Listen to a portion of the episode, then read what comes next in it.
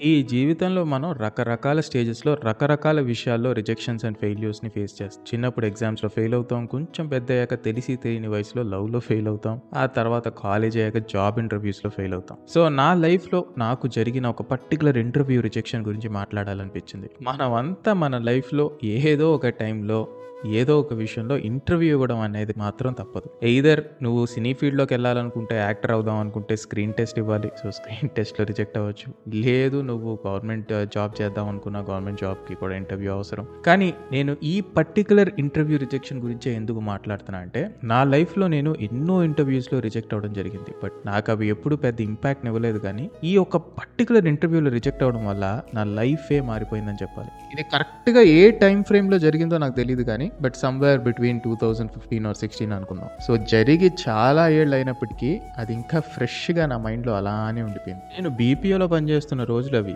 BPO అంటే call centre కాదు. అలా అని అది ఐటీ జాబ్ కూడా కాదు. వాటి రెండింటి మధ్య రకం అనుకోండి. సో, నేను ఎంసీఏ చదివి బయటకు వచ్చాక క్యాంపస్‌లో మనకి ఎటు జాబ్ రాలేదనుకోండి. బయటకు వచ్చాక మనకి ఐటీ జాబ్ దొరకని సందర్భంలో అప్పుడు ఇప్పుడు ఉన్నన్ని ఆపర్చునిటీస్, కంపెనీస్ ఎక్కడ ఉన్నాయి హైదరాబాద్‌లో. సో, నా వంతు ట్రై చేయడం నేను చేశాను. బట్ ఇంక ఎంతకాలం అని ఇలా ఖాళీగా ఉంటామని దొరికింది ఏదో ఒకటి చేసుకుందాం ప్రస్తుతానికని ఈ ఆపరేషన్ జాబ్‌లో జాయిన్ అయ్యాను. ఈ స్టోరీ పెద్ద కొత్త ఏం కాదు. నేను గతంలో చాలా ఎపిసోడ్స్‌లో చెప్పాను. అండ్ నాలాగా ఎంతోమంది ఇంజనీరింగ్ స్టూడెంట్స్ కూడా బయటకు వచ్చి ఐటీలో జాబ్ దొరకకపోతే కాల్ సెంటర్స్‌లో లైఫ్ స్టార్ట్ చేసినోళ్ళు చాలా మంది ఉంటారు. సో, ఇప్పుడు కథలోకి వచ్చేస్తే నా కాలేజ్ నుంచి పాస్డ్ అవుట్ అయ్యాక చేస్తున్న ఫస్ట్ జాబ్ కాబట్టి నేను ఈ జాబ్ నుంచి మారదాము అన్న ఆలోచన వచ్చినప్పుడు నేను చాలా భయపడ్డాను. ఎందుకంటే ఫస్ట్ జాబ్ ఇక్కడ కంఫర్ట్ ఉంది. మారాక ఎలా ఉంటుందో తెలియదు బయట సిచ్యువేషన్ సో, సరే అప్పుడు మనం చేస్తున్న పనికి తగ్గ జాబ్స్ ఏమన్నా దొరుకుతాయా అని సెర్చ్ చేస్తున్నప్పుడు అమెజాన్ లాంటి ఒక పెద్ద కంపెనీలో ఆపరేషన్స్‌కి సంబంధించి చాలా రోల్స్ ఉంటాయని నాకు అప్పుడు అర్థమైంది. సో, బేసిక్‌గా అమెజాన్ అనే కాదు ఏ కంపెనీలో అయినా ఐటీ అంటే మన భాషలో చెప్పాలంటే సాఫ్ట్‌వేర్ జాబులు కొన్ని ఉంటాయి. అండ్ అదే కంపెనీకి సంబంధించి బ్యాక్ ఆఫీస్ రూల్స్ అంటే back end rules operations call centre executives, tech support, security division, facilities, తొక్క తోటకూర అని చాలా డిపార్ట్మెంట్స్ ఉంటాయి అనమాట కానీ మనకి పైకి కనపడేది పైకి అనేది ఒక్క సాఫ్ట్‌వేర్ ఎంప్లాయీస్, సాఫ్ట్‌వేర్ మాత్రమే కానీ ఆ సాఫ్ట్‌వేర్ ఎంప్లాయీస్ కాకుండా ఇన్ని డివిజన్స్ కూడా కలిసి ఒక ఆర్గనైజేషన్‌కి పనిచేస్తాయి. ఎన్ని డివిజన్స్ పనిచేసినా మన వాళ్ళకి కనిపించేది మాత్రం సాఫ్ట్‌వేర్ ఎంప్లాయీస్ మాత్రమే. మిగతా వాళ్ళని మనం మనుషులుగా కూడా గుర్తించమనుకుంటే అది వేరే విషయం. So, coming back to the topic నేను అమెజాన్‌లో ఇలా వన్ ఆఫ్ ది ఆపరేషన్స్ రోల్‌కి ఒకటి అప్లై చేశానన్నమాట. ఇప్పుడంటే ఆపరేషన్స్ అంటున్నాం. ఆ రోజుల్లో మాత్రం ఐటీ కానీ ఏ రోల్ అయినా సరే బీపీఓ అన్న సముద్రంలో కలిపేసేవాళ్ళు. సో, అమెజాన్‌లో బీపీఓ పొజిషన్‌కి అప్లై చేశాను అనుకోండి. ఆ సరే బీపీఓ రోలే కదా తొక్కలో దానికేముంది కమ్యూనికేషన్ స్కిల్స్ ఉంటే చాలే అని మీరు అనుకుంటే ఇక్కడే మీరు పప్పులో కాలేశారనే చెప్పాలి. ఏ రంగంలో అయినా కాంపిటీషన్ ఉండడం సహజం. కానీ బీపీఓ జాబులు, ఆపరేషన్ జాబ్స్‌కి కూడా ఇంత కాంపిటీషన్ ఉంటుందా భగవంతుడా అని తెలిసిన రోజు నా కారు. నాకు ఇంకా గుర్తు ఇంటర్వ్యూ ఇన్విటేషన్‌ని మెయిల్‌లో ఓపెన్ చేసి పదే పదే రెండు రోజులు అదే పనిగా పెట్టుకుని దాన్ని చూస్తూనే ఉండేవాడిని. అదేంటో ప్రతిరోజు కొత్తగా కనిపించేది నాకు ఇన్విటేషన్. అలా మురిసిపోయిన నేను తీరా ఆ రోజు వచ్చేసరికి పొద్దున్నే లేచి చొక్కాని నిక్కర్ లోపల దోపి ఆ దోపిన నిక్కర్ మీద ప్యాంట్ వేసి ప్యాంట్‌కి బెల్ట్ పెట్టి బైక్‌కి కిక్కు కొట్టి స్టార్ట్ అయ్యి వెళ్తే అక్కడ ఆఫీస్ బయట పెద్ద క్యూ ఉంది. క్యూ అంటే అలాంటి ఇలాంటి క్యూ కాదు. ఆల్మోస్ట్ మన బాహుబలి టికెట్‌లకు నుంచినంత మంది నుంచున్నారు. నిజంగా నేను ఇవన్నీ చెప్తే మీకు ఎగ్జాజరేషన్‌గా ఉండొచ్చు. ఎందుకంటే మీకు ఇప్పుడు లాక్‌డౌన్స్ ఇవన్నీ రావడం వల్ల అన్ని ఇంటర్వ్యూస్ రిమోట్‌లో జరుగుతున్నాయి. అసల ఆఫ్‌లైన్ ఇంటర్వ్యూస్ అన్న మాటే లేదు. అంతా ఆన్లైన్ ఈరోజు. సో, నేను చెప్పేది మీకు అర్థం కాకపోవచ్చు. బట్ డెఫినెట్‌లీ అంత మంది మైండ్ స్పేస్ బిల్డింగ్‌లో ఆ రోజు నుంచున్నారు. సో, మీకు గనక మైండ్ స్పేస్‌లో పనిచేసిన ఎంప్లాయీస్ ఎవరైనా తెలుసుంటే ఒక 5, 10 ఇయర్స్ బ్యాక్ గనక వాళ్ళు అక్కడ పనిచేసుంటే వాళ్ళని అడగండి.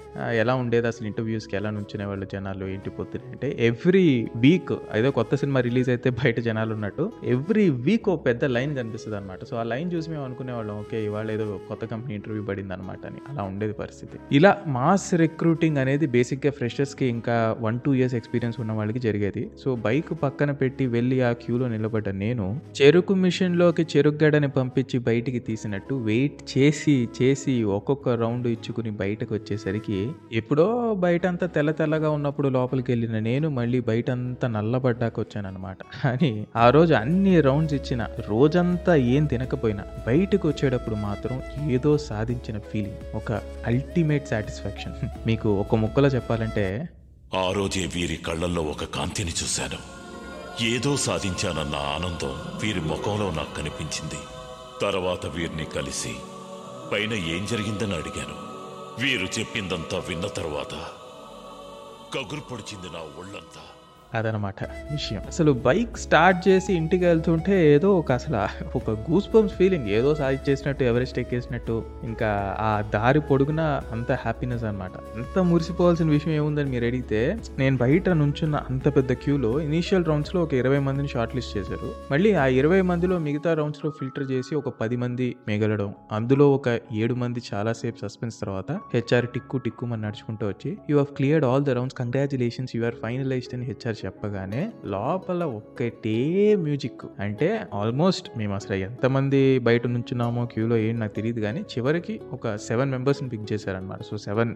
పొజిషన్స్కి అంతమంది వెయిట్ చేసాం. సో ఇలా ఉండేది ఒకప్పుడు సిచ్యువేషన్. నెక్స్ట్ డే ఆఫీస్లో కూర్చున్నానే కానీ ఆలోచన అంతా దీని మీదే ఉంది. ఆఫర్ లెటర్ ఎప్పుడెప్పుడు వస్తుందా అని ఎదురు చూస్తూ మెయిల్ని ఇరవై సార్లు రీఫ్రెష్ చేస్తానే తప్ప అది మాత్రం ఎప్పటికీ వచ్చి సాగదు ఈ గ్యాప్లో కరెంట్ కంపెనీలో వీళ్ళకి ఏం చెప్పాలి రెసిగ్నేషన్లో ఏం రాయాలి అని ఒక వర్డ్ డాక్యుమెంట్ ఓపెన్ చేసి రెసిగ్నేషన్ లెటర్ రాయడం స్టార్ట్ చేశా. నీట్గా మొత్తం టైప్ చేసి కంప్లీట్ చేశాక ఒక కాల్ వచ్చింది. అది మన హెచ్ఆర్ నుండి.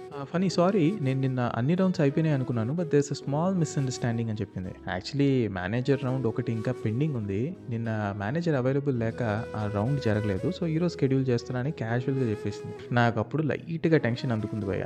ఇదేంట్రా అన్నీ క్లియర్ చేసేసాను ఇంకా అంతా అయిపోయింది అనుకున్నాను ఇదేం ఫిట్టింగ్ రా బాబు అని. సరే ఏదో ఒకటి అన్ని రౌండ్స్ క్లియర్ చేసాం ఇదొకటి చేయలేమా అని బైక్ స్టార్ట్ చేసి వెళ్తున్నాను బట్ ఏదో ఒక టెన్షన్ తీరా అక్కడికి వెళ్ళాక యాజ్ యూజువల్ ఒక అరగంట మళ్ళీ వెయిట్ చేయించారు నా టర్న్ వచ్చేదాకా. సో నా పేరు పిలవగానే ఆ టెన్షన్ ఇంకా రెట్టింపు అయిపోయింది. సో ఇప్పుడు మనం దేనికోసమైనా వెయిట్ చేస్తున్నాం అంటే అది ఎస్పెషల్లీ ఇంటర్వ్యూలో బయట ఎక్కువసేపు వెయిట్ చేస్తున్నామంటే మల్టిపుల్ థాట్స్ మన బ్రెయిన్లోకి వస్తూ వెళ్తూ ఉంటాయి. సో దాంతో మన టెన్షన్ ఇంకా విరిగిపోతుంది అండ్ కొన్ని కొన్నిసార్లు ఈ ఏదో తేడా కొడుతుందిరా సీనా అని మన సిక్స్త్ సెన్స్ మనకి ముందే చెప్తుంది అంట ఇది అలాంటి సిచ్యువేషన్ నాకు. సరే ఏదైతే ఏదైనా వెళ్ళి కూర్చుంటే మేనేజర్ క్వశ్చన్స్ అడగటం మొదలుపెట్టాడు. అది ఎగ్జాక్ట్గా లంచ్ తర్వాత జరిగిన ఇంటర్వ్యూ అనుకుంటున్నాను. మనోడు మంచిగా తినేసి వచ్చినట్టున్నాడు. ఇంకా అది అరిగేదాకా క్వశ్చన్ మీద క్వశ్చన్ క్వశ్చన్ మీద క్వశ్చన్ వేస్తానే ఉన్నాడు. అడిగిన ప్రతి క్వశ్చన్కి నేను ఆన్సర్ ఇస్తూనే వచ్చా. కానీ నాకు లోపల ఎక్కడో చిన్నపాటి టెన్షన్ అండ్ నేను ఆన్సర్స్ని కాన్ఫిడెంట్గా చెప్పట్లేదని నాకు అర్థమవుతుంది. సరే ఏదో ఒకలాగా మేనేజ్ చేసుకుంటూ చెప్పుకుంటూ వస్తున్నాడు. సో అలా ఒక నలభై నిమిషాలు అయితే నాన్ స్టాప్ ప్రశ్నల వర్షం కురిపించాడు భయ్య. ఆ రౌండ్ ముగిసింది. నేను బయటకు వచ్చా నేను బయటికి రాగానే హెచ్ఆర్ నన్ను చూసింది. నేను మేనేజర్ దగ్గర ఫీడ్బ్యాక్ కలెక్ట్ చేసుకుని will release the offer by tomorrow అని కాన్ఫిడెంట్గా చెప్పింది. You may leave for the day అంది. Oh okay.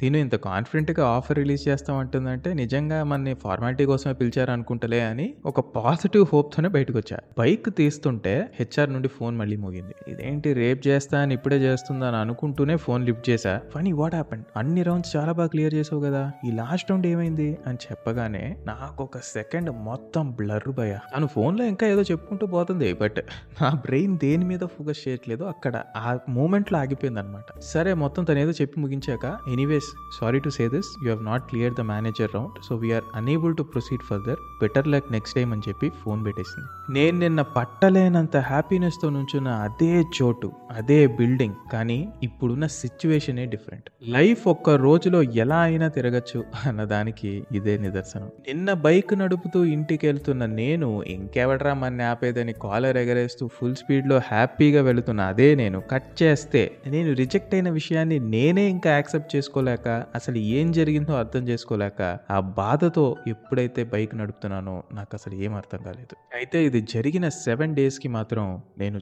చాలా డిప్రెస్ ఫీల్ అయ్యానని చెప్పాలి. డిప్రెషన్ ఎంత దారుణంగా ఉండిందంటే ఆఫీస్కి వెళ్తున్నానే తప్ప బట్ అసలు ఆఫీస్కి ఆఫీస్కి ఎలా వెళ్తున్నాను అక్కడ ఆఫీస్లో ఏం పని చేస్తున్నాను ఏం తెలియదు మొత్తం బ్లాంక్ అయితే ఇలా అనిపించడానికి రీజన్ ఏంటంటే నేను చెప్పినట్టుగా నేను ఆఫీస్లో జాయిన్ అయ్యాక నేను జాబ్ మారదాం అనుకుని తీసుకున్న ఫస్ట్ డెసిషన్ అది. అప్పుడు నాకు ఇంటర్వ్యూస్ రిజెక్షన్స్ ఇంకా అవన్నీ పెద్ద అలవాటు అవ్వలేదు. సో మనం కొత్తగా దేనైనా ఫేస్ చేసి రిజెక్ట్ అవుతున్నప్పుడు ఆ బాధ అనేది చాలా ఎక్కువగా ఉంటుంది. బట్ ఆ తర్వాత ఆ రిజెక్షన్ నుంచి వచ్చిన అదే డిప్రెషన్ నుండి నాకు ఒక కసి మొదలైంది. అసలు నేనేంటి? ఇంజనీరింగ్లో ఎన్నో కాంప్లెక్స్ సబ్జెక్ట్స్ చదివి అర్థం చేసుకుని పాస్ అయిన నేనా? ఒక బీపీఓ ఇంటర్వ్యూలో ఫెయిల్ అయింది అని నా మీద నాకే కోపం కసి మొదలైంది. ఇంకేముంది? నైట్ నిద్ర పట్టేది కాదు. పగలు ఏ పని మీద ధ్యాస ఉండేది కాదు. లిటరల్గా చెప్పాలంటే నరకం అనిపించాను భయ్య ఆ కొద్ది రోజులు. ఇలా ఉండగా ఆఫీస్కి వెళ్ళడం తప్పేది కాదు. సో ఆఫీస్కి వెళ్ళి చిరాగ్గా చెయ్యలేని పని ఏదో చేస్తూ ఉండగా రెండు వారాల క్రితం నేను రాసిన రెసిగ్నేషన్ రెసిగ్నేషన్ డేటర్ మళ్ళీ నాకు కంటపడింది. అప్పుడు ఆ క్షణం నాకు అది చూడగానే ఒక విషయం అర్థమైంది. ముందు అర్జెంటుగా నేను ఈ ఫీల్డ్ మారాలి.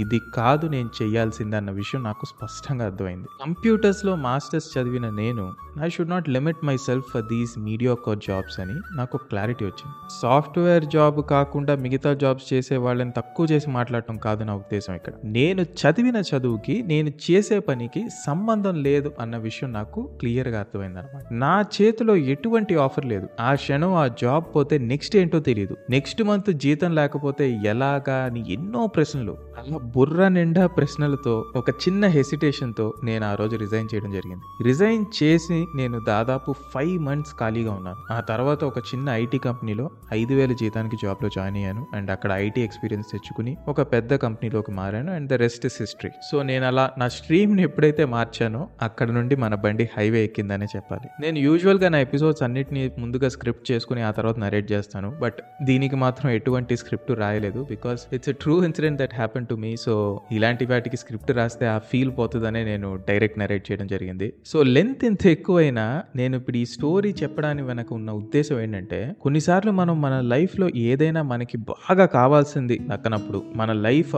ఆగిపోయింది మన లైఫ్ అయిపోయింది అనుకుని డిప్రెషన్లోకి వెళ్ళిపోతాం. ఆ రోజు నాకు ఆ జాబే కనుక వచ్చుంటే ఈ రోజు నేను సాఫ్ట్వేర్ ఇండస్ట్రీకి అసలు వచ్చేవాడినే కాదు. నేను ఇంకా అదే బీపీఓలో నైట్ షిఫ్ట్లు చేసుకుంటూ మహా అయితే ఒక మేనేజర్ అయితే అయి ఉండేవాడినేమో. కానీ ఆహా జాబ్ స్ట్రీమ్కి ఇప్పుడు నేను చేస్తున్న జాబ్ స్ట్రీమ్కి అక్కడ ఇచ్చే ప్యాకేజెస్కి ఇప్పుడు నేను అందుకునే శాలరీస్కి అక్కడ చేస్తున్నప్పుడు వచ్చే జాబ్ సాటిస్ఫాక్షన్కి ఇప్పుడు మేము చేస్తున్న జాబ్కి వచ్చే సాటిస్ఫాక్షన్ కావచ్చు రెస్పెక్ట్ కావచ్చు ఏదైనా కావచ్చు. సో దానికి దీనికి నక్కకి నాగలోకానికి ఉన్నంత తేడా ఉందనే చెప్పాలి. ఆ రోజు అక్కడ నేను సెలెక్ట్ అవ్వకపోవడం నాలో కసి పెరగడం జాబ్ స్ట్రీమ్ మారాలనుకోవడం అండ్ దానికోసం రాత్రి పగళ్ళు కష్టపడటం కొత్త స్కిల్స్ నేర్చుకుని లైఫ్లో అప్గ్రేడ్ అవడం వల్ల లైఫ్లో నేను ఈరోజు ఇప్పుడు ఉంటున్న సిచ్యువేషన్కి హెల్ప్ అయింది. సో చివరిగా నేను చెప్పొచ్చేది ఏంటంటే బ్రదరు లైఫ్లో కొన్నిసార్లు మనం ఏదైతే జరగాలని మనస్ఫూర్తిగా కోరుకుంటామో అది జరగకపోవడం అనేది is the best thing that can happen to your life నువ్వు అనుకున్నది జరగలేదు కాబట్టి ఆ డిప్రెషన్లో అన్ని తలుపులు మూసేసుకుని ఇంట్లో కూర్చుంటే నువ్వు అక్కడే ఉండిపోతావు. కానీ అసలు ఇది ఎందుకు జరగలేదు అన్న విషయాన్ని నువ్వు ఒక ఛాలెంజ్గా తీసుకుని నువ్వు ఇది నాకు కరెక్ట్ అయిన విషయమైనా? అసలు నేను ఇది ట్రై చేయాలా? ఇంకేదన్నా ట్రై చేయాలా? అన్న విషయాన్ని నువ్వు ఇంట్రస్పెక్ట్ కనుక చేస్తే I'm sure that's going to be the turning point in your life just like how it was for me